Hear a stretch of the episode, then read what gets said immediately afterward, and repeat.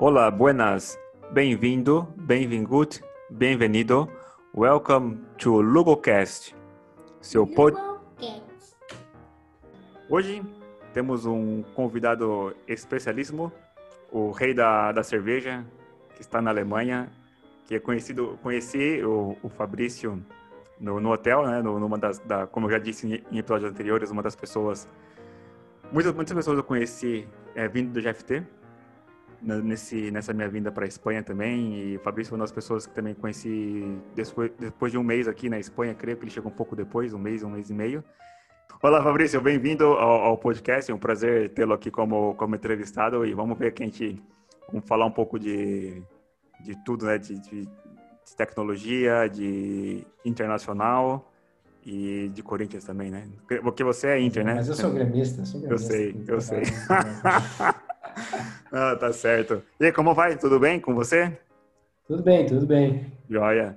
E tá morando na Alemanha, né? Stuttgart ou qual cidade? Nuremberg. Ah, é, Nuremberg. Nuremberg. É, Nuremberg. É, a, a empresa é numa cidadezinha aqui na Grande Nuremberg, que é Herzogenaurach, e eu trabalho, mas eu moro em Nuremberg, é, que é a cidade maior aqui da região.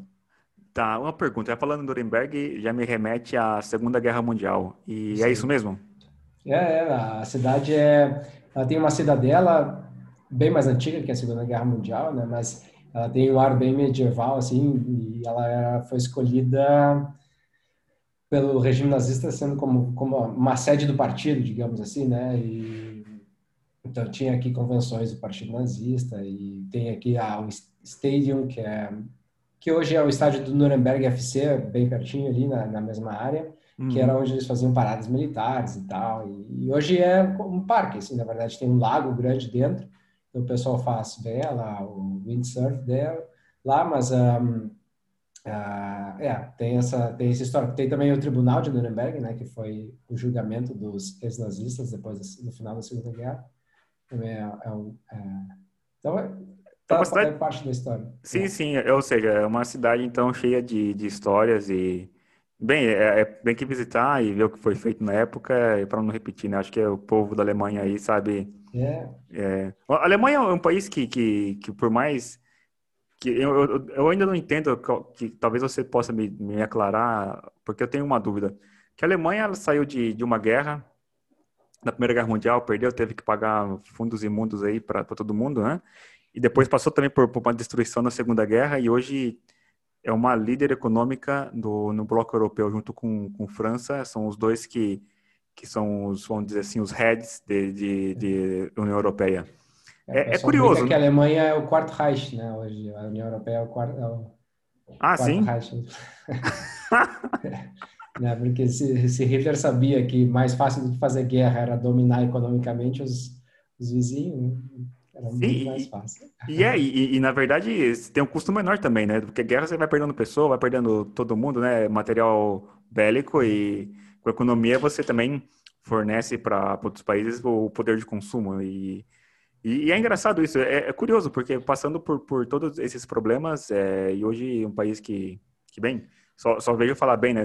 Tira, tirando por carros alemães, empresas também alemães e ademais também a cerveja alemã, né? Que vamos dizer que é muito boa, né? A cerveja alemã é, o é vinho alemão também. O vinho ah, alemão é muito bom. Ah, é, sim. É, vinho branco, vinho branco da região de, de Frankfurt para mim é um dos melhores. O alemão mesmo vai dizer que é o melhor vinho que, que tem, é o vinho alemão. Uhum. Eu digo que é muito bom. Eu não sou tão, tão conhecedor de vinho assim, eu digo que é muito bom. ah, que bom. É bom saber, porque que, que para mim é uma surpresa também, porque acostumado aqui com a Espanha falando de, de vinhos espanhóis e vinhos também é, franceses, é a, né? A, a questão é que na Espanha os vinhos espanhóis são, principalmente na região de Barcelona, são muito bons e baratos. Aqui na Alemanha os vinhos não são baratos. Né? São hum. bons, mas são bem caros. Ah, entendi. E, e, e, conta então, como, como você chegou na Alemanha? Porque você também é brasileiro, como, como diria o, o Serra, como eu, como Dona Maria, como... Sabe? Ah. Como, como que chegou, você chegou na Alemanha? Por... Sim, é lógico, por termo tecnológico, né? Trabalhando com, com front-end. E já emendando uma pergunta é, desde sempre você trabalhou com front-end e como foi essa trajetória sua até chegar na Alemanha? É, vim de avião, cheguei de avião. Ah, que bom, hein? Que bom. é, então, a minha história com a Alemanha é bem antiga, assim, digamos, a, eu sou a quinta geração de alemães nascidos no Brasil. Na verdade, a quarta, meu filho é a quinta geração, mas nascido na Alemanha de novo, então então, 1823, meu avô alemão foi para o Brasil, ele era da região ali de, da fronteira com a França, daí teve a invasão francesa da Alemanha, Bonaparte mandou os, os moradores embora, ele, e daí foi para o Brasil. Daí lá também tive minha família italiana e alemã, se juntaram. Então, hoje eu estou fazendo minha cidadania italiana também. Ah, Alemanha eu não consigo fazer porque em 1700, que foi quando meu avô nasceu, 1750, 60, alguma coisa assim, não, uh, não existia Alemanha, né? Era Sacro Império Romano. Né? Então, não tem como conseguir cidadania alemã porque não existia Alemanha na época. E, uhum. e daí a, a, imigração italiana da parte da minha família é mais recente, pelo menos 1880 e Santa, e alguma coisa assim, quase 1900. Então já existia Itália, foi depois da unificação. Então, tem a possibilidade de fazer cidadania a, a italiana. Mas Pô, eu vim para a Europa também, como tu falou, pela GFT, né, pela Espanha. E, e, é o que se escuta, né? Que, nossa, que a Alemanha, a Alemanha é, é, é o canal, tem que ir para a Alemanha, tem que ir para a Alemanha, né? E daí, cara, quando eu recebi, acabei recebendo uma ligação de recruiter mesmo, assim, LinkedIn, recruiter, para vir para Adidas aqui na Nuremberg. Daí eu pensei, pô, Adidas me interessa, é uma empresa grande, é uma uhum. empresa, né? Estão fazendo um novo e-commerce baseado em React. E daí, respondendo a tua pergunta, se eu sempre fui front-end, eu sempre fui full stack. Assim, quando eu comecei a trabalhar em 2007, 2006, é, eu comecei a trabalhar basicamente com PHP, HTML, CSS, essas porcaria antiga que não sei se se usa mais. E e daí o que aconteceu é que a gente, eu abri uma empresa com o meu cunhado na época e a gente fazia hoje se chama internet internet of internet of things, right? Uh, uhum. IoT. Mas na época a gente chamava de automação residencial. A gente Exato. Fazia, a gente comprava na China essas Raspberry Pi e outras plaquinhas os Linux embutido, né, que é os Embed Linux é, da China, comprava um container, metade não funcionava, então e, mas era barato, ainda mais em 2007, era barato comprar coisa da China, né? E, uhum. e daí a gente fazia basicamente automação residencial. O nosso maior produto foi que a gente fez um porteiro eletrônico, que era basicamente lá no Rio Grande do Sul, né, em Porto Alegre. Uhum. pessoal, mais ou menos como São Paulo, né? O pessoal trabalha em São Paulo e vai para a praia, né, no litoral no fim de semana. Então o pessoal tem casa na praia, tem, né, e só que não tem ninguém morando lá, às vezes não tem porteiro e daí tu tem que, sei lá, de o, cortador, o cara que vai cortar tua grama, tu tem que abrir a porta para ele. Como é que tu faz? Vai dar uma chave pro cara na tua casa? É, não. difícil. Então, é, então o que a gente fez lá foi criar um porteiro eletrônico que era baseado em VoIP, que, por exemplo, tu clicava no interfone do cara, aquilo ligava para ti, era um iPhone 1 ou 2, não me lembro. Então, tu recebia uma call no teu VoIP, no teu Skype, ou qualquer VoIP provider que, que tu tivesse, e daí tu falava com o cara, como a gente está falando aqui no, no, Zoom, né? Daí uhum. tu podia, no aplicativo ali, abrir o portão pro cara ou fechar o portão pro cara e tal. Pô, que, que avançado, hein? 2007 já estava é... Tava bem avançado, hein? É, o maior problema que a gente tinha era a banda, né? Banda larga. E a gente fazia tudo com eh, GPRS. Sim, Edge, sim, era né? isso mesmo. Sim, sim. É, daí o, foi a época que eu mais aprendi, porque o que eu mais fazia era tentar compactar pacote, né? Tentar, tentar tirar o máximo de informação e compactar pacote de vídeo, pacote de áudio, pacote de dados e tentar compactar o máximo possível é, foi onde eu mais aprendi, então. E, e o que acontecia também é que as, uh, os Linux chineses aí, eles vinham sem tradução, com o manual tudo antigo, eles vinham com, também com os Linux um, uh, Frankenstein, assim, né? Vinha um Debian, uma versão do Debian que tinha compilado específico para esse pra China. embedded system, né? E daí, porra, a gente tinha que usar driver, né? Sei lá, conectava um driver para abrir uma janela, por exemplo. A gente fazia um motorzinho aqui que abria a janela, ligava o ar-condicionado. Daí não funcionava, mas eu sabia que tinha a versão do Debian, daí eu, porra, comentava código dentro do driver, tentava compilar Boa! naquela lá. E, yeah, daí foi assim que eu comecei, mais ou menos, tentando fazer driver para essas plaquinhas chinesas, e daí fazia PHP na frente lá, sendo o client-side né, dessa, dessa, e, aplicativo, e o aplicativo também. Mas o aplicativo, na verdade, era só um MDD é, Web App para os PHP que rodavam, rodavam dentro do servidor VoIP. Era uma coisa que a gente fazia. E, e era bem caro o nosso produto, porque a gente fazia uns servidores VoIP, daí comprava aqueles Dell, caro, caramba e tal. Por isso também não. Em 2007 não era não tinha Amazon, né? Não tinha, tinha a Local Web, lembra da Local Web? A Local Web estava começando com cloud computing e era caro pra caramba. Pra... Sim, é, os cloud providers, por exemplo, hoje em dia, vamos dizer assim, já ficou nativo e então é. ninguém pensa também em questão de, de banda, por exemplo, se uma banda está consumindo muito ou pouco o seu pacote. Então, hoje em dia, com certeza, mudou muito. Mas então, nesse, nesse seu processo de também comentar código, revisar código e tudo mais, creio que aprendeu bastante, né? Porque, bastante, é. porque trabalhar também com interfaces diferentes, ou seja, pensar também na maneira de fazer uma interface melhor, de uma interface no sentido de, de comunicação entre sistemas, né? Já vi que eu penso, nossa, isso aqui deveria ser melhor desse jeito, deveria, deveria ser feito de outro, de outro modo. Então, é isso. mais e, e, essa é uma discussão que eu tenho hoje em dia, é uma discussão que eu tenho bastante com os meus colegas, né? Porque hoje eu trabalho mais, mais com Node, uh, JS, uh, React, uh, também um pouco com Go e Java, mas uh, uhum. mais com Node. E, e, a briga grande que eu tenho com o pessoal de, de React é que o pessoal tem uma, uma versão assim com padrões de projeto, né? Por exemplo, no passado, não estou dizendo no passado, mas, por exemplo, quando trabalho em um projeto Java, todo mundo conhece padrões de projeto e até qualquer projeto Java é over-engineered, né? Tem lá 60 mil layers, blá, blá, blá, tu tem que abrir um milhão de arquivos no teu no teu é, é para até tu entender o flow e porra, tá aqui o bug.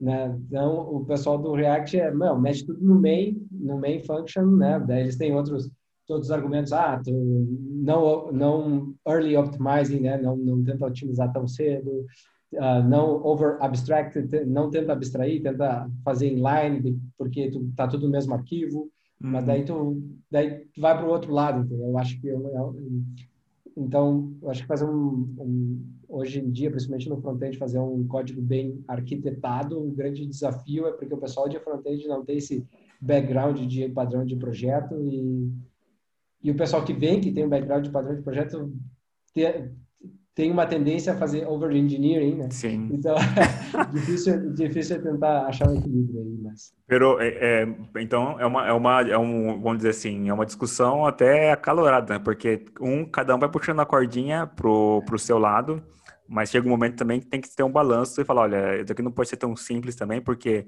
nas próximas features eu tenho que pensar de uma maneira que que também assim vai fazer algo tão simples, um single line, que depois vai ter muito muito problema ou então muito trabalho para deixar um código melhor, vamos dizer assim. E, e de fato, se você está na parte de, de back-end com, com Java, muitos projetos, não, não, mas e se mudar o banco de dados, já tem que fazer. Gente, eu nunca vi também ninguém mudando de banco de dados. É que, que, que, que fique isso claro. Mas então, mas Java geralmente, geralmente acaba acontecendo isso, de, de todo mundo fazer é, um, uma engenharia desnecessária, muitas vezes, porque é, é tudo uma maneira de um rocket science, mas é, também, como você disse, é uma maneira também de prevenir ou de adiantar é, um futuro scaling, em termos de scaling, em termos de, de, de new features, que muitas vezes acompanha melhor. E, então, o, vale, sim, sim. Não, eu ia só comentar que tu falou de scaling, né? E também tem isso, o, a, o Java, ele acabou, ele tinha uma época que tinha uma restrição de fazer load balancing, né? Então, o Java, ele ficou muito otimizado para te fazer vertical scaling, né? Tu bota mais memória, performa melhor, né? Então, uhum. tu tinha, tu tinha mecanismos e a, J, a JVM foi otimizada para otimizar os recursos de uma máquina só, né? Mas hoje tu não precisa se preocupar tanto quando tu tem, sei lá, um, um, um Kubernetes que está rodando 60 cópias do teu do teu deployment, né? Então tu, se um der se um der memory overflow, mata esse container e vai no outro. E vai no outro. Exato. É, exato. E aqui não tem, não tem, não tem problema em, em container, né? Vai criando, cria, cria as máquinas e, e, e vai-se embora. E, e aí, então, então depois, nossa, que o inglês, o inglês não, depois, o depois para mim é difícil.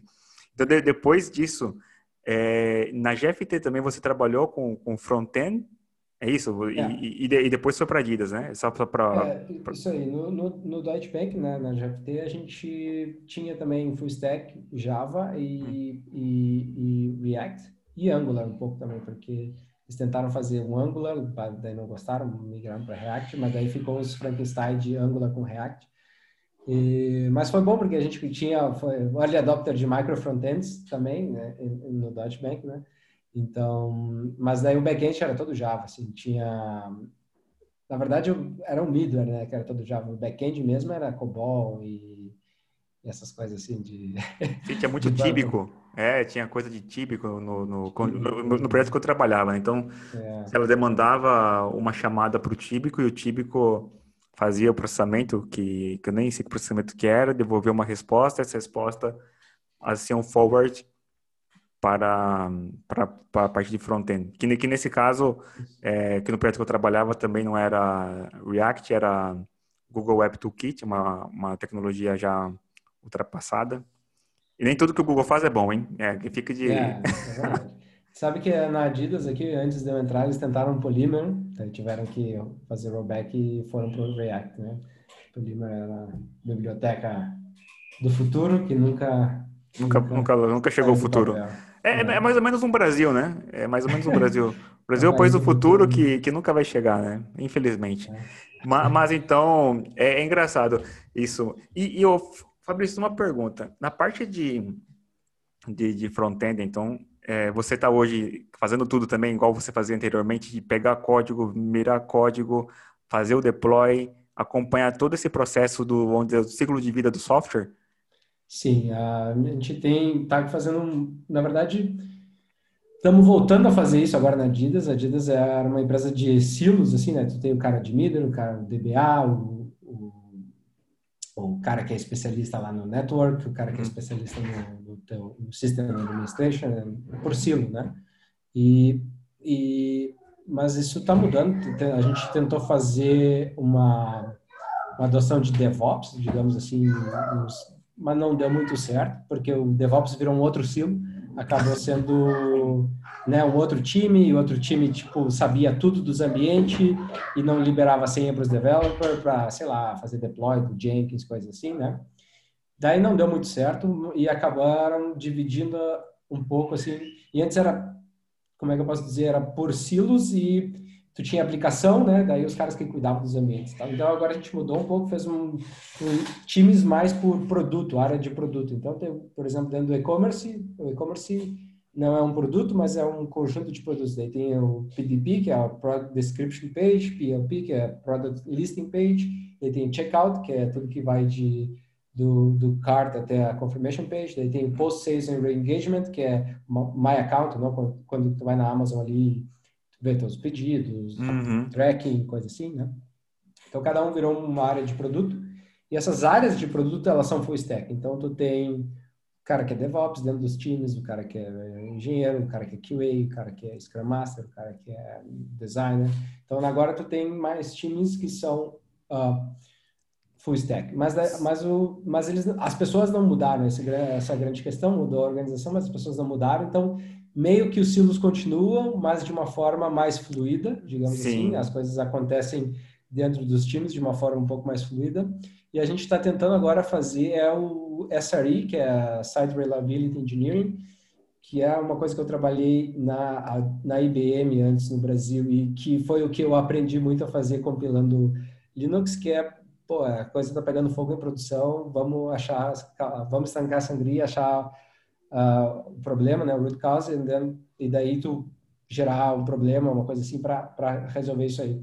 Uhum. Daí, com, com, essa journey de SRI, uh, as coisas elas estão fluindo um pouco melhor, porque, digamos que, daí, daí agora a gente está pegando end-to-end -end mesmo, ah, digamos, não estão plugando os servidores em na tomada, como a gente fazia antigamente, mas tipo o, uma, a abstração maior é a AWS e a gente tem um, cl um cluster de Kubernetes próprio deployado no AWS e o motivo por isso é porque Por exemplo, na China não tem Amazon. Tem Amazon, mas não funciona tão bem quanto ah, na... sim. É, daí a gente usa o Alibaba na China. E daí para ter uma convergência de, de, de infraestrutura, né? Pra, a gente tem a nosso Kubernetes em qualquer infraestrutura. Então, se tu me dá uma infraestrutura que eu posso fazer o deploy do meu Kubernetes, a, okay. as nossas aplicações vão funcionar no topo disso daí. É, e daí isso acabou indo para os times, né, com essa jornada de SRI. A gente tem um time que é horizontal, assim, no, no .com de site reliability, porque geralmente os, os problemas de cluster, coisas assim, afetam todas as áreas de produto. E eu estou bastante focado nisso e, é, então, tenho trabalhado bastante de desenvolver o meu código, fazer o deploy. Tenho trabalhado também bastante agora com Canary releases, então a gente ah. faz a gente faz né, dentro tem a nossa CDN, dentro da CDN também tem Lambda Functions e daí eu consigo verificar da onde o usuário está vindo e redirecionar para o deployment E, A, ou deployment B, ou deployment C. Então eu consigo, é, eu consigo é um código JavaScript dentro de, que roda na CDN que eu posso basicamente codar o que eu quiser lá. Sim. E, e fazer o load balance, um, como de, eu quiser, assim. Sim. É, como a gente faz geralmente, um, agora o que a gente fez em produção, faz o seguinte, de manhã cedo tem a versão nova na, que está no, no tá em produção já, que é Canary, e daí de noite, só para explicar o nosso processo, é desenvolvimento, até sete e meia da, da noite, uh, tem Jenkins lá que pega o último master uhum. e faz o deploy desse master em staging em Canary. Canary a gente é, é, é, produção já, mas que não, tá, não tem live traffic, né? Não tem, não tem, não tem. Sim, fica em stand-by, vamos dizer assim. É, fica com menos tráfego também, né? Na verdade. Isso aí, não, não, tem zero tráfego, tem zero, ah, zero. tráfego nesse hum. momento. Isso aí. Então, nesse momento, daí no outro dia de manhã, daí de noite roda QA regression, Selenium test, coisa assim. E no outro dia da manhã, os, enquanto os que estão, estão ainda fazendo os checks da, dos, tem, por exemplo, tem coisa que a gente não conseguiu automatizar, por exemplo, o Apple Pay é uma coisa que é muito difícil de automatizar, né? Fazer teste, teste para Apple Pay.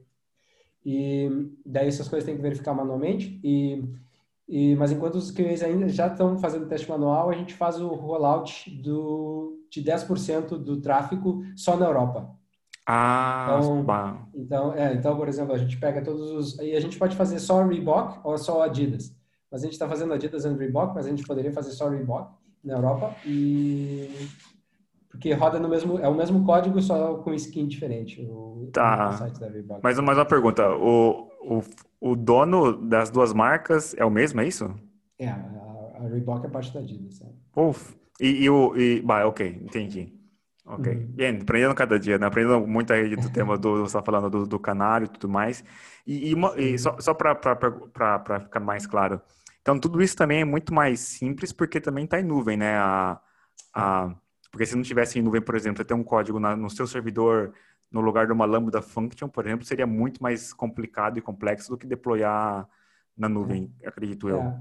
Isso aí, é, quando, é, quando a gente fazia load balancing, ó, essa história de Canary, Uh, no passado, por exemplo, eu tinha, sei lá, três servidores Linux, que cada um tinha lá uma aplicação Java rodando. E daí eu tinha um load balance, que na verdade era um, um appliance, era um, tipo um videocassete, assim, né? Que, é, que tu plugava teus cabos de rede, e daí por algum algoritmo, round robin, redirecionava para um dos três servidores que estavam na outra ponta, né? Uhum. O maior problema que a gente tinha para fazer isso é o tal do Java Session ID, né? Uf, se, tu, se, tu logou, é, se tu logou no servidor A, tu não está logado no servidor B, né? uhum. né? E a gente naquela época não, não tinha pouco era mais limitado fazer session cluster com Redis ou main cache, né? Hoje tu pode fazer, tu criou a sessão no servidor A, em vez de salvar no disco, tu salvava salva hoje no Redis. Isso é uma outra coisa que, que, que eu, antigamente era mais fácil salvar as coisas em disco, mas hoje com, com os Docker da vida. Que não tem disco, tu, né? Geralmente, tu não tem disco, esse disco é. é. volátil, se morrer, tu não pode confiar no disco, né? A não ser que tu tenha, claro, uh, mounted, mas geralmente as pessoas não usam, né? Uhum. Espaço em disco mais. Então a gente usa hoje em dia Redis para manter sessão. Uh, yeah, a gente usa Redis e é um Redis que já é out, out of the box, né? É um cluster da Amazon a gente não lida com o deployment, a gente só fez uma instância lá, já é geograficamente distribuído, uhum. tem zero downtime o Redis. É, é ou seja, é muito mais fácil. É, tá é coberto 100%. Sim, oh, perdão. É, não, eu só ia dizer que tem zero downtime. Antigamente era muito mais difícil fazer round robin. Tu pensar, porra, não, deploy toda essa... Vamos fazer o deploy na madrugada, que vai ser muito mais fácil do que tentar é, fazer de, de... É verdade. Não, mas que legal, que, que interessante. Ou seja, a, tem uma aplicação Ready to, to Cloud a, facilita a vida, facilita a vida também na questão de comprar hardware, disponibilidade, que também uma questão que, que antigamente na, nas palestras de tecnologia ou até em produtos, fala, não, minha, minha disponibilidade do produto é 99.9, é 98. alguma coisa, sendo que nesse ambiente virtual que, que é a cloud, por exemplo, você tem a garantia de, de 100%, ou seja, o seu sistema vai estar disponível todo o tempo e facilita também, ou seja, são, são novos paradigmas, né, na questão do, do qual você falou do, do cloud, do Kubernetes e Bem, vem agregar também, ou seja, a gente tem que conhecer mais coisas, mas de certa é. forma também alivia na parte de pensar em soluções que, que, que são, são terríveis, terríveis no, no, sentido de pensar, escrever o código, fazer, como você disse, o deploy no sistema de Rod Robin. Então, é, então, então é, é mais é mais complicado, é mais, e também ganha, tem, é, tira vantagem, né? vantagem competitiva também da empresa que quer fazer um um teste de deploy de um, de um lado, de outro, teste AB, teste canário, como você é. comentou, vai, vai, vai muito, muito melhor. E, e, e, legal. E uma, uma, uma coisa, então, nessa parte de, de Adidas, de, de Reebok e tudo mais, tudo isso fica em Nuremberg? Ou não, tem, tem, tem também em Saragoça? Tem, aqui na Espanha tem Saragoça também, não tem alguma tem coisa? Zaragoza. Tem Zaragoza, tem o, o, o headquarter é em Herzog, em Aurach, que é uma cidadezinha aqui no lado de, de Nuremberg, um, digamos que é, sei lá, Guarulhos de São Paulo, sei lá, uma coisa assim. E, e começou lá, uma cidade que tem a Puma é lá também, Scheffler é lá também, assim, é uma coisa que é uma cidade de 10, 15 mil habitantes que tem lá três das maiores empresas de, de esporte ou tecnologia da Alemanha. Mas é uma coisa assim, a Siemens também é aqui pertinho. E, Então, um, é tudo ali, mas assim, de infraestrutura a gente não tem nada. Tem alguns servidores de, uhum. sei lá, AD, servidor AD que tem ali num, num data center, coisa assim, né? Servidor de e-mail, coisa, coisa é. antiga, né? Que, e legado, sempre tem legado. Né? Sim, é, o legado que, que às vezes, como, como até você comentou no, no caso do, do, do, do, teste e automatizar tudo. Às vezes, muitas vezes, é mais caro você mandar isso para a nuvem, para alguma coisa. Então, tem que fazer o, o, balanço, ou seja, qual que é melhor, qual que é... Devo, devo tirar o legado daqui? Não, não está me causando, eu gasto isso por ano com isso? Ok. É. Sabe, vai, vai tirando, tirando adiante. Bota um, bota um middle no meio, se o teu legado tá te... Bota um middle no meio. Sim, para comunicar é. uma interface e falar, ó, tá aí, interface, quem quiser usar, que use interface bem definida e tudo mais. E, é. bom, legal. E, ô, Fabrício, uma, uma pergunta a respeito do, do, do tema de, do, de teste também, teste unitário. Na parte de front-end, já que eles não têm esse costume de, de fazer também uma programação mais pensada no futuro, pensada mais em, em aumento de, de, de ganho de conhecimento também para a equipe, também tem teste de front-end ou, ou, o teste é só, só, baseado em Selenium? Como, como, ou como você gosta de trabalhar? Você gosta de fazer os testes também na parte de front-end, o teste automatizado e depois lançar o Selenium? Como que você faz? É, como eu faço, né? Depois eu vou falar como meu time faz em geral. Como eu faço, eu prefiro, eu uso geralmente, cara, eu nunca evitei um bug em produção fazendo fazendo unit, teste unitário. Acho que nunca, não sei. Talvez tenha, talvez não tenha. Um, mas eu uso o teste unitário para desenhar melhor o meu código, entendeu? Principalmente se for pensar em gestão de dependência, se for pensar em tipo separação de responsabilidade, essas coisas assim, é muito mais fácil quando tu escreve o teste. Você não precisa fazer o teste primeiro. Eu geralmente quando eu codo, quando eu vou codar, eu faço uma primeira versão assim, toda gambiarra, assim, tento fazer só para entender o problema que eu estou tentando resolver, né? Depois que eu entendi o problema que eu estou tentando resolver, eu tento ser um pouquinho mais esperto, né? Tentar ver o que, que dá para abstrair, o que, que vale a pena abstrair, o que, que não deixa inline mesmo, não precisa abstrair, o que algumas, às vezes a abstração é aquela coisa, né? Tu cria uma abstração e a prestação é perfeita. Mas daí surge um caso específico. E daí tu muda a abstração de novo. Então, se tu é. tem que mudar a abstração... Não está bem feita, né? Mata, mata essa abstração, é. é. Faz o inline de tudo de novo e não, essa abstração não existe, né? Tu tá, uhum. tá forçando uma barra. Então, então eu acho que o unit, o unit test ajuda bastante pensar nisso. Então, eu, eu geralmente faço com TDD, mas... Mas para mim, assim, não é tanto, tanto uma questão de quality assurance, digamos assim. Exato. E daí o meu time, ele prefere trabalhar mais com integration test ao invés de de, de unitário. Então a gente tem uhum. é, então tem muita gente que coda sem fazer teste unitário. Tem gente que faz coda e escreve integration test. E o que a gente chama de integration test é um, roda o browser num Cypress, sabe? Antigamente era o PhantomJS, né? Que fazia, que subia um browser e rodava sem o browser rodando, era tipo um browser headless, né? Chamava. Mas hoje tem o Cypress também que faz a mesma coisa, que roda uma um Chrome e roda lá. A grande diferença disso para você ler o teste é que a gente moca todo o back-end. O back-end, então, vale. É, então é totalmente mocado back-end e a gente faz só integration test. E e, a, e o racional por trás disso é que se os teus integration tests funcionam, significa que os teus códigos funcionam. Então, é mais como um black box test. Hum. Vou te dizer que a gente tem pouco bug, assim, um, tem, não sei se é pouco bug, mas tem, a gente tem bug. Poderia ser melhor. Eu acho uhum. que acho que a gente tem pouca preocupação assim. A gente tem mais preocupação em ter coisa live, né? Como a gente tem uh, release diária, a gente tem mais preocupação em botar a feature no, na rua, né? Como a gente uhum. fala, do que do que ter certeza que não tem nenhum bug. Mas é bug free. é um problema, eu acho. É, não é tão bug free assim, talvez devesse ser, mas é, mas, mas assim. É, também eu, não é um hospital, né? Sim, exato, exato. Se você, se você também, assim, bug, às vezes ele não existe até um usuário fazer uma combinação absurda de, de condições e aí falar, ó, é verdade, pode ser que tenha um bug aqui. E, é. e aí também a questão de, de prioridade, né? Se você prioriza, como você disse, né? A mentalidade da empresa é priorizar algumas coisas que saem, ao invés de algum bug que vai sair a cada. Me invento aqui, a cada um milhão por um, então segue a vida e, e lança, lança as coisas. O que, que não seja um impeditivo pro, pro produto, né? No, no final das contas, né? Acho que mais ou menos é. a acho que é mais ou menos a ideia. Acho. Isso, a, a, cultura que tem aqui na Adidas, é, pelo menos, é mais isso. É tá impactando quantos usuários. Uhum. Não é, é, só os usuários do tail, né? Que chama da cauda, o pessoal que tá que vai ser lá 1%, então, meu, bota em produção, foda-se. É.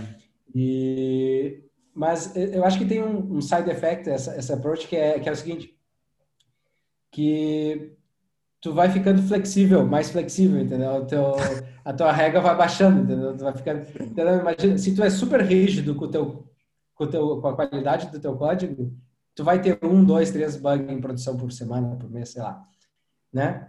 Daí, se tu aceita isso, Beleza, ah, meu, um, dois, três por semana tá bom. Daqui a pouco tu vai semanas? começar a ter 10, 15, daí tu é. Ah, 10, 15, beleza. e daí tu, tu vai ficando mais flexível, entendeu? Esse, esse para mim, é o problema de tu ser flexível, é que tu aumenta a tua flexibilidade com o tempo. Esse é o problema, então... É, eu, se fosse, se eu pudesse lá, mandar completamente, eu tentaria ser um pouco mais rígido, assim, na, na qualidade. E, porque se, per... se der uma hum. merda, a merda é grande, entendeu? E daí perde um monte de dinheiro. É. A empresa também não é minha, então, mas se fosse minha. Né? Verdade. Eu, eu, pergunto, falando em flexibilidade, mudando para flexibilidade, o que se ouve, é, que eu, eu, não sei se todo mundo ouve, mas que eu ouvi, geralmente é que, que os alemães são inflexíveis, né? São muito rígidos no ponto de vista, no, essa negociação talvez não existe. É, você nota isso no dia a dia aí na, na, Alemanha, seja no ambiente de trabalho, seja na rua ou fazendo uma coisa cotidiana, de, de ser, de não ter, vamos dizer, eu acho que o jeitinho brasileiro é difícil encontrar em outro lugar, né? Mas é, então, eu vou, te, eu, vou te, eu vou te dizer o seguinte, é, que essa história do alemão não ser amigável é uma mentira. Tem alemão que não é amigável, tem, claro que tem, mas tem brasileiro também que não é amigável, né? Muitos. Então, mas tu encontra, tu encontra, tu encontra, eu encontro muito mais brasileiro sendo brigão, sendo mal-humorado, sendo uh, inflexível do que alemão. Eu vou te dizer que alemão tem o, jeitinho alemão, assim, de dizer, de dizer também, sabe? Uhum. Digamos assim, tu vai num lugar, por exemplo, vai na, na prefeitura. Pô, faltou um documento aqui, mas eu tenho a foto do documento, posso te mostrar a foto? Tá, ok, me mostra a foto. Ah, beleza, passa. Sabe, tem essa flexibilização assim também, entendeu? Então, existe o tal do jeitinho alemão também. E eles Sim. são bem flexíveis. Eles, vou te dizer que eles são, eles usam bastante o, o a, senso comum, sabe? Eles usam bastante o senso comum. Eles são, nesse sentido, é, eu acho que eles também são, são um, mas por um outro lado eles são muito formais, assim, entendeu? Eles são muito de obedecer a regra uma coisa que eu acho um problema, principalmente para brasileiro ou para russo, especialmente que, a, que o trânsito é muito ruim no Brasil e na Rússia, né? Aqui, eh, por exemplo, tem a, a, se tu vai numa rua que tem um cruzamento, né? E que não tem nenhuma placa de pare, por exemplo, uma de preferência, uhum. tem a regra que a direita tem prioridade. Exato, sim. Então, se eles vão olham para a direita e se não tem ninguém, eles vão. Eles não olham para a esquerda. Então, eles não assumem que o cara que está na esquerda não vai errar. Eles assumem que todo mundo vai cumprir Exato. a norma e ninguém vai errar. E isso causa problema, claro. Sim, exato. Então, eu acho que eles são muito formais. Não significa que eles não são amigáveis, eles são formais, entendeu?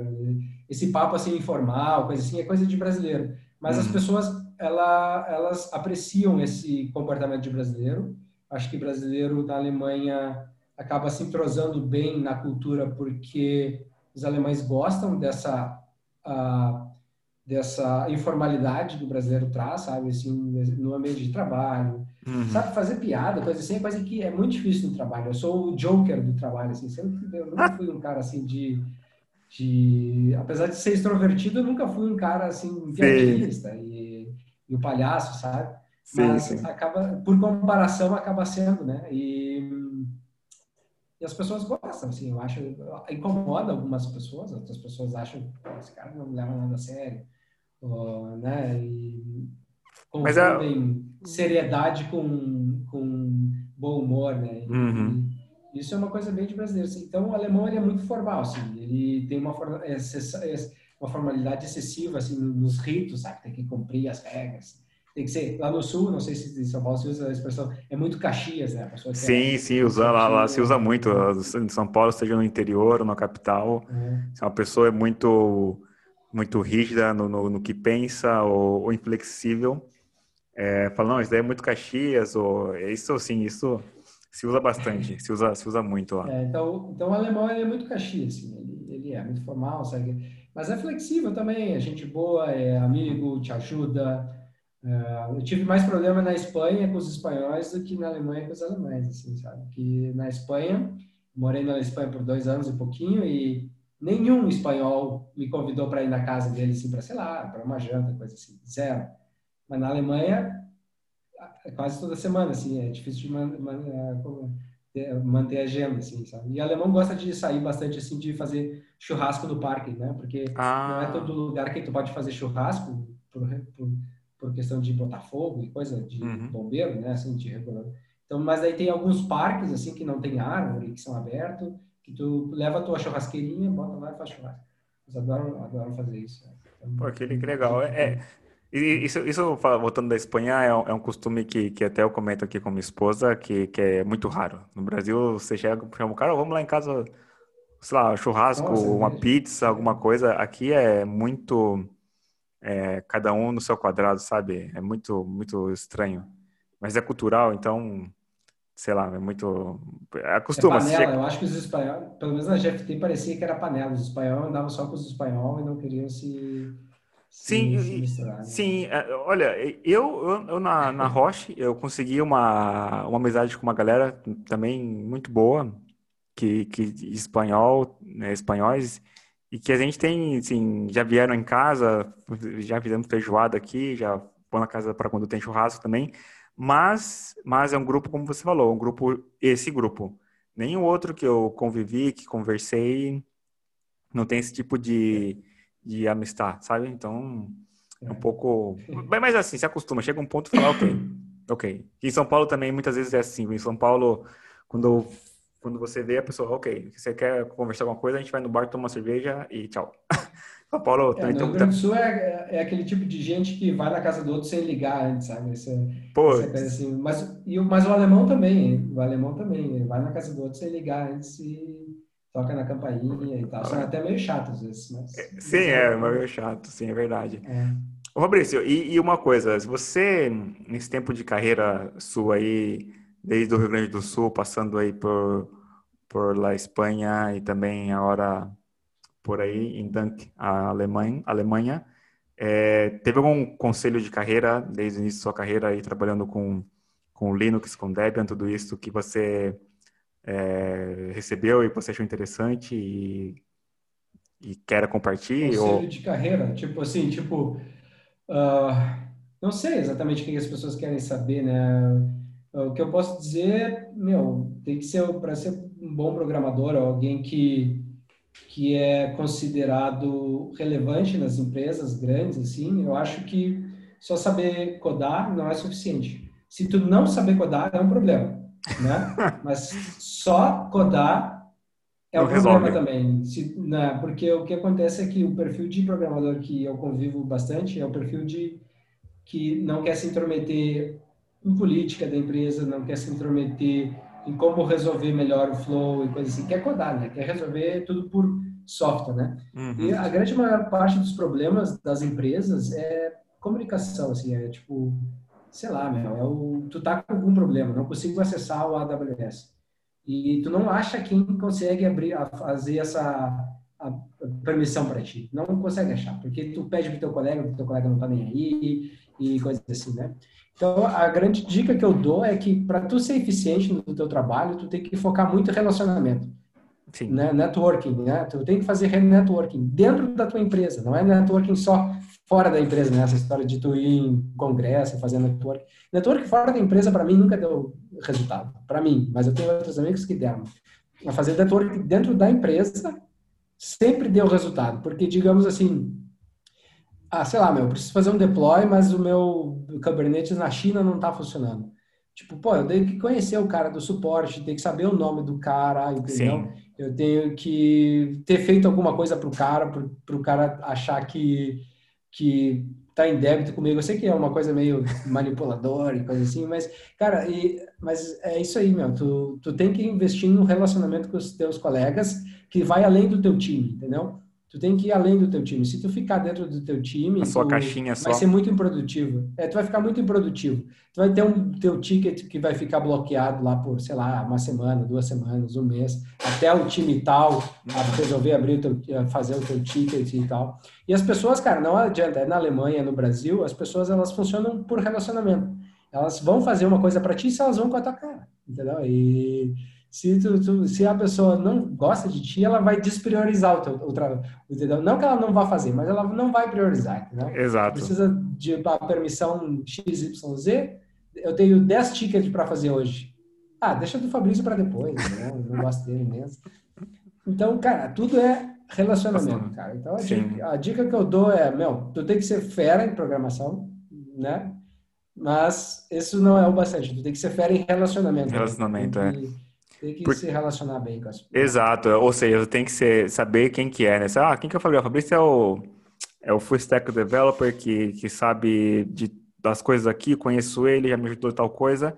E, e na verdade isso abre as portas, né? Porque chega num ponto isso. que você, se você quiser trocar de time que você tá aí para outro, você quiser um maior, na verdade, abertura com as pessoas, no sentido de, de prioridade de tarefa, acompanhar a tarefa junto com a pessoa, isso é essencial. Isso com certeza ajuda, ajuda muito, porque não existe essa coisa de, de você trabalhar, fazer bem o código e ponto. É, chega um ponto que você não você precisa de é. você precisa de pessoas do seu lado, porque o seu código não vai ficar na sua máquina só e tem que rodar. Ok, muito bom, é muito legal. Eu tenho uma outra dica. diga, diga. Dica que é, uh, geralmente acontece assim, eu eu gosto do, do, meu trabalho. Vou dizer assim, ah, sou apaixonado pelo meu trabalho. Ah, levanto de manhã e quero trabalhar. Não, não, né? quero dormir, quero, né? Quero, sei lá, jogar videogame, quero, sei lá, não fazer nada, ir para piscina, ir para praia. Tem isso também. Mas eu gosto do meu trabalho, né? Eu gosto de, de fazer as coisas bem feitas, eu gosto do trabalho, eu gosto de fazer mais do que eu tenho que fazer. Eu não gosto só de pegar a tarefa no gira, botar do to do pro done, né? Só isso aí não. Eu gosto de fazer outras coisas, entendeu? Só que quando tu faz outras coisas, tu acaba incomodando outras pessoas, né? Outras pessoas que não fazem outras coisas, que também acaba acaba incomodando. Então, é, geralmente eu escutei da minha carreira as pessoas dizendo assim: "Ah, meu, mas por que que tu tá fazendo isso? Essa história de canário release, por exemplo, ela não faz parte do meu trabalho do dia a dia. É um negócio que eu tô fazendo adicional." Uhum. Mas por que tá fazendo esse canário release aí? Porque ninguém vai te pagar mais por isso, ninguém vai te valorizar por isso, ninguém vai te dar um aumento por isso. E é verdade, tu não pode esperar na tua carreira que alguém vai te dar um aumento pelas coisas que tu faz. Eu sempre uso a, eu sempre uso a, a, a, a metáfora do pintor, né? Se tu precisa pintar tua casa, né? Tu vai contratar um pintor, porque tu não vai fazer tu mesmo, né? Daí, tu, como é que geralmente tu vai fazer? Tu vai chamar um, tu vai comentar com teus amigos, cara, preciso pintar minha casa, conhece um pintor? Eu conheço, conheço, conheço. Daí tu vai ter, sei lá, três pintores. Um vai te cobrar 500 pila, outro vai te co cobrar mil. A pila é dinheiro em gauchês. E... Sim, sim. e outro vai te cobrar mil, outro vai te cobrar 5 mil. Né? Tu descarta de 5 mil porque, porra, não vou pagar 5 mil se o cara tá cobrando mil e outro 500. Exato. E tu vai pensar, pô, não vou pagar 500, o cara vai fazer uma chinelagem aqui. Vou Sim. pagar o cara de mil, né? Vou pegar o cara de mil aqui. Beleza, o cara de mil tem indicação. Daí, daí tu contratou o cara de mil, o cara, meu, fez assim, ó, fez a melhor pintura da tua casa, também resolveu os outros problemas de fiação elétrica que tu tinha e um vazamento de um cano lá, resolveu lá, tudo para ti. Uhum. Quanto é que tu vai pagar para esse cara no final do serviço? Mais que mil, né? Geralmente. Você vai dar um agrado, geralmente. É, eu iria. Eu... Mil, Talvez mil e um bombom, mil e uma cerveja, né? Tu não Sim. vai pagar cinco mil, né? Não, não, seguramente não. Não, não vai pagar cinco mil. Não. Então, então, o que eu quero dizer é o seguinte, as pessoas, elas não usam pagamento adicional por reconhecimento de, de bom trabalho. É, geralmente, é uma, é uma, o, o salário, ele é oferta e demanda, né? Tu vale o quanto o mercado está disposto a te pagar, né? Uhum. Se ninguém vai te... Se tu pagar mil se tu está cobrando mil e ninguém no mercado vai pagar dois mil, tu vai receber mil. Agora, digamos que tu pagou mil, mil e quinhentos para esse cara, porque tu ficou super satisfeito, né? Agora tu precisa pintar de novo a tua casa, depois de cinco anos. Daí tu vai contratar o mesmo cara. Agora o cara diga assim, meu, hum, tô lotado. Daí tu diz assim, ah, beleza, mas eu tô com pressa, eu te pago dois mil agora. Né? Então, meu, o bom trabalho é, é, é uma boa, é, então tu não faz um bom trabalho para que a tua empresa te reconheça e te dê uma promoção. Não funciona assim. Ninguém faz assim, tu vai fazer um bom trabalho, a tua empresa vai te reconhecer e vai te promover. Não funciona assim, né? A promoção ela é networking também. Não é imediata, então, né? Tu, uhum. E ela não é imediata e ela é geralmente não justa, não é uma as, as promoções ocorrem na empresa de uma forma que é injusta, né? Todo mundo, várias pessoas vão ser injusti eh, injustiçadas nesse processo e ela é network. Então, por que que tu vai fazer um bom trabalho numa empresa se ninguém vai te reconhecer por isso? Ou vai demorar muito tempo para isso acontecer?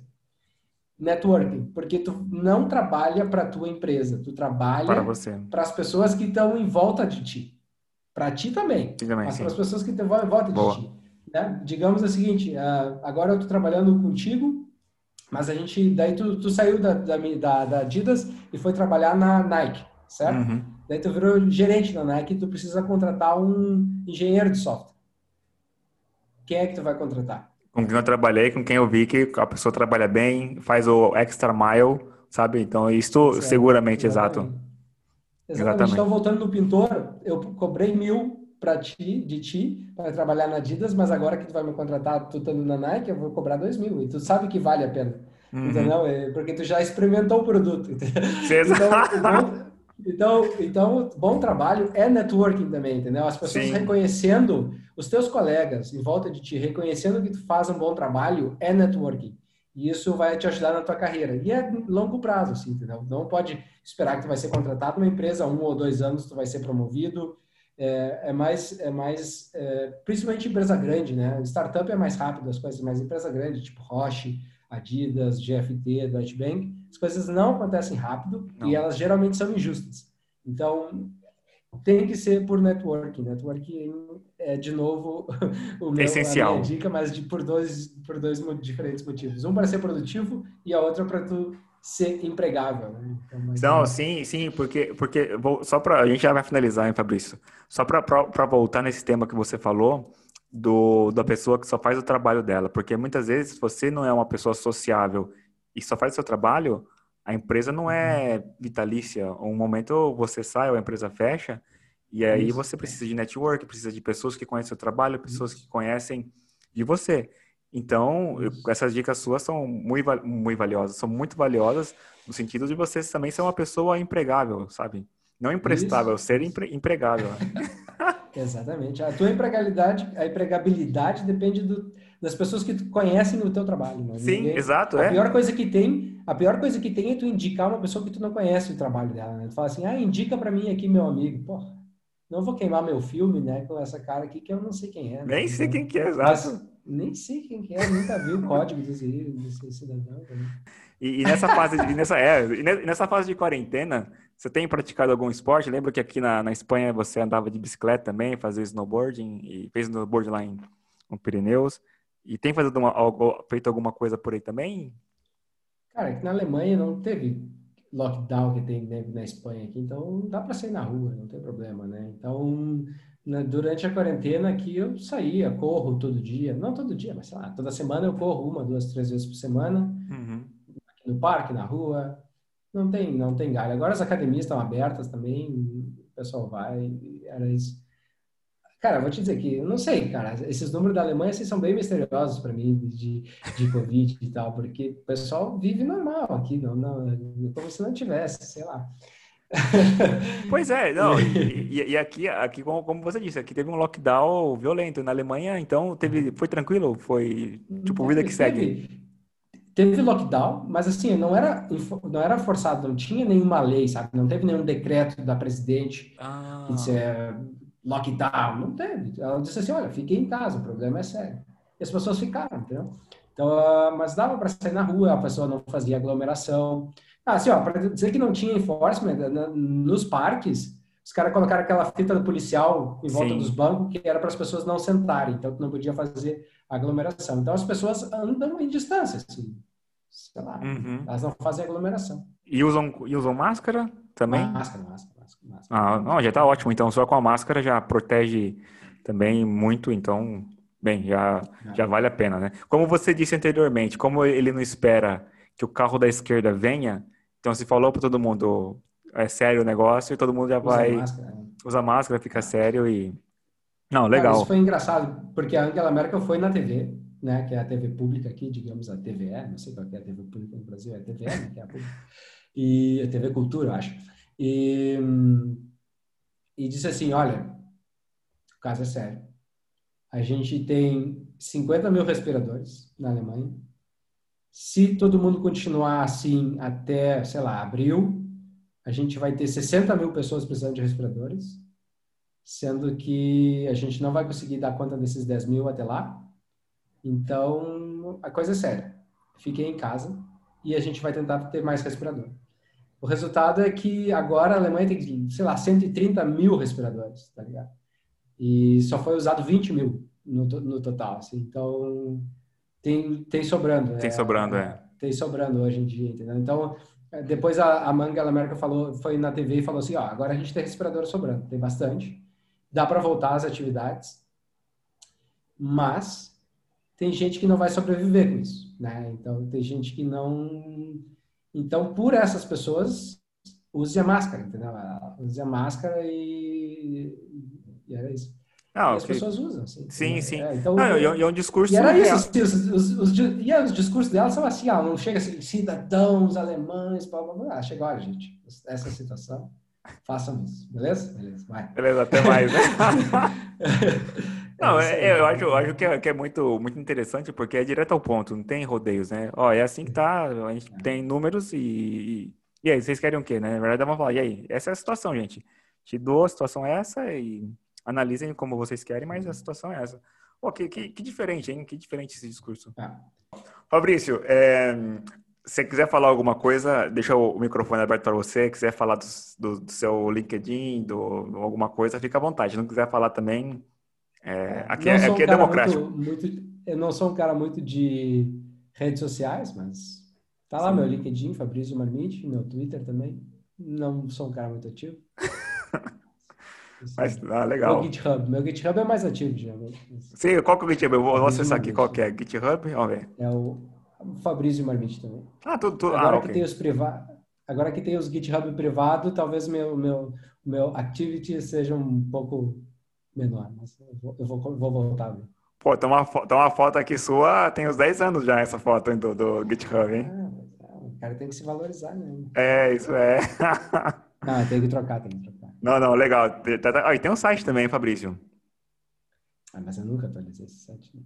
Uh, just another blog about Randall Technologies. This is, this is Randall. é, não, legal. Eu nunca atualizei isso aí. Não, mas bacana, bacana. Cara, prazer, prazer em falar contigo outra vez. Faz tempo que a gente não, não conversava. Acho que foi, não sei, dois anos atrás, ou talvez é, um pouco. Faz tempo, é. Faz tempo. E, e bem, que um prazer imenso conversar contigo, falar um pouco de tecnologia, um pouco também da vida. E um abraço a todo, todo mundo aí, sua esposa, seu filho. E Obrigado, vai bem também. Valeu, obrigadão por tudo. Valeu, tchau, tchau. Tchau, tchau. tchau, tchau.